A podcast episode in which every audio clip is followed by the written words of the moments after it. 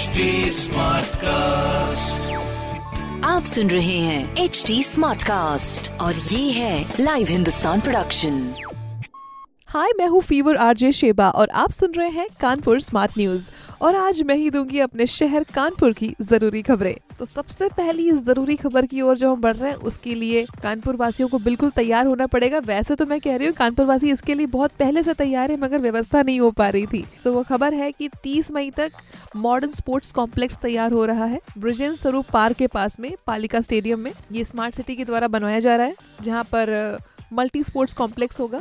और यहाँ पर ओलंपिक के जो 28 इंडोर स्पोर्ट्स में से 22 की प्रैक्टिस भी संभव हो सकती है। और बाद में आगे चल के इसी स्पोर्ट्स कॉम्प्लेक्स में स्पोर्ट्स एजुकेशनल हब भी बनाया जा सकेगा। इसमें स्पोर्ट्स से जुड़े लोगों के लिए लेक्चर्स सेमिनार्स फ़िज़िकल एजुकेशन इन सब के ज़रिए ट्रेनिंग भी दी जाएगी। और ये स्टेडियम अपने कानपुर में प्रदेश में पहला ऐसा स्टेडियम होगा। और इसकी दीवार समेत और भी सारी चीज़ों की क्वालिटी का चेक ज़रूर किया जाएगा, क्योंकि स्पोर्ट्स के लिए बहुत स्ट्रॉन्ग चीज़ें ही चाहिए। ये स्मार्ट सिटी के अंडर आता है।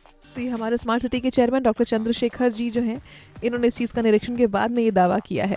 तो इसका इंतज़ार तो रहेगा और अगली खबर अपने शहर के बारे में बता देते हैं कि काफ़ी टाइम से हम जाम के बारे में नहीं सुन रहे थे, मगर अब ये खबर भी सामने आने लगी है। भाई गर्मी में जब आसमान से आग बरस रही है तब जाम लग जाना कितना ज़्यादा दिक्कत हो सकता है। ये तो खैर जाम में फंसने वाले लोग ही बता सकते हैं। सबसे ज़्यादा स्टूडेंट्स जिनके आजकल एग्जामिनेशन है, उनके एग्जामिनेशन छूट रहे हैं और जाम लग जाने से घंटों तक उन्हें जाम में ही रहना पड़ता है। उससे उनकी तबीयत खराब हो सकती है एग्जामिनेशन में दिक्कत हो सकती है। ऑफ़िस से आने जाने वाले जो लोग हैं, जो फ़ील्ड वर्क कर रहे हैं, उनके लिए बड़ी दिक्कत हो सकती है। जहाँ पाँच मिनट का रास्ता है, वहाँ पर डेढ़ डेढ़ घंटे लग रहे हैं। करीब ढाई लाख गाड़ियाँ अपने शहर में फंसी हैं अभी रिसेंटली और साथ में पुलिस की गाड़ियाँ भी फंसी रही और जो ट्रैफ़िक पुलिस में तो धूप में काम करते ही है, वो अलग। और इस जाम से स्पेशली उन चौराहों पर तो दिक्कत और भी ज़्यादा दिखी जिसमें सिग्नल्स लगे हुए थे। और जहाँ पर सिग्नल नहीं था, वहाँ तो आप समझ ही सकते हैं हाल।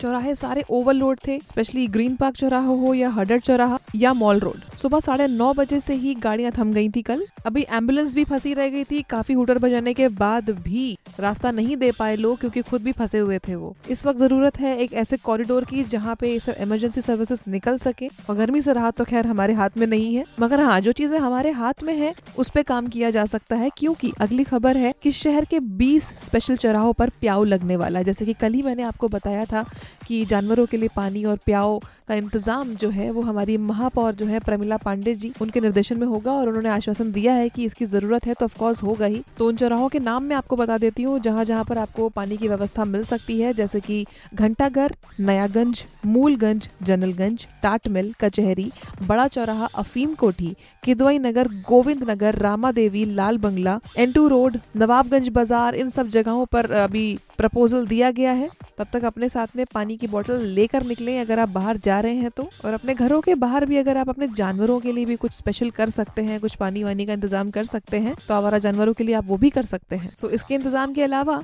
हमारा जो कानपुर यूनिवर्सिटी है, उसकी अगली खबर मैं आपको बता देती हूँ। कानपुर यूनिवर्सिटी यानी छत्रपति शाहू जी महाराज अपने शहर को अब स्वच्छ बनाने वाले हैं। ये जो यूनिवर्सिटी के स्टूडेंट्स हैं, ये सिटीजन को स्वच्छता के प्रति जागरूक करने के लिए एक स्पेशल टीम तैयार कर रहे हैं। उनकी रिपोर्ट बनाई जाएगी स्पेशल आइडियाज़ निकाले जाएँगे, सुझाव निकाले जाएँगे, लोगों से सवाल पूछे जाएँगे। सर्वे भी होगा इसके अंडर तो सिर्फ़ आईआईटी ही नहीं, हमारा कानपुर यूनिवर्सिटी भी इसमें बहुत आगे है, जो शहर के बारे में या दुनिया के बारे में बहुत कुछ सोचते हैं। तो अब जब अगर आईआईटी का नाम आ ही गया है तो उस खबर के बारे में मैं बता देती हूँ। अगली खबर है आईआईटी कानपुर जो है उसने दिया है देश का पहला यूनिकॉर्न भाई, आपको पता, दुनिया में निन्यानवे यूनिकॉर्न देकर जो हमारा देश एकदम अलग चमक रहा है ना, उसमें से पहला यूनिकॉर्न आईआईटी कानपुर ने दिया था। इस संस्था के फॉर्मर स्टूडेंट नितिन तिवारी की एक कंपनी को देश का पहला यूनिकॉर्न घोषित कर दिया गया है। और अभी तक आईआईटी देश को वैसे भी नौ यूनिकॉर्न दे चुके हैं। आपको बता दूँ कि आईआईटी कानपुर जो है ना इंजीनियरिंग की पढ़ाई के साथ साथ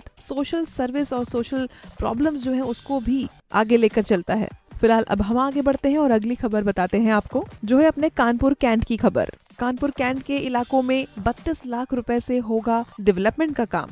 वहाँ पर स्पेशली मोबाइल नेटवर्क को और भी ज़्यादा स्ट्रॉन्ग करने के लिए ऑन व्हील टावर्स भी पहले प्रस्ताव किए गए थे, मगर इस पर भी अभी काम चलेगा। वार्ड नंबर दो में पानी पीने की जो व्यवस्था है, वो भी ठीक नहीं है, उसको भी सही किया जाएगा। वैसे मुझे पर्सनली कैंट एरिया बहुत पसंद है, बहुत ग्रीनरी बहुत शांति रहती है, मगर अंदर अंदर कुछ समस्याएँ हैं, वो भी हमें नहीं पता होती हैं। तो अब प्रशासन तक वो चीज़ें पहुँची हैं तो फिर अब वो सही होंगी। तो इस तरह की पॉजिटिव और प्रोग्रेसिव खबरों के लिए पढ़ते रहिए हिंदुस्तान अखबार। कोई सवाल हो तो ज़रूर पूछिए फेसबुक इंस्टाग्राम और ट्विटर पर।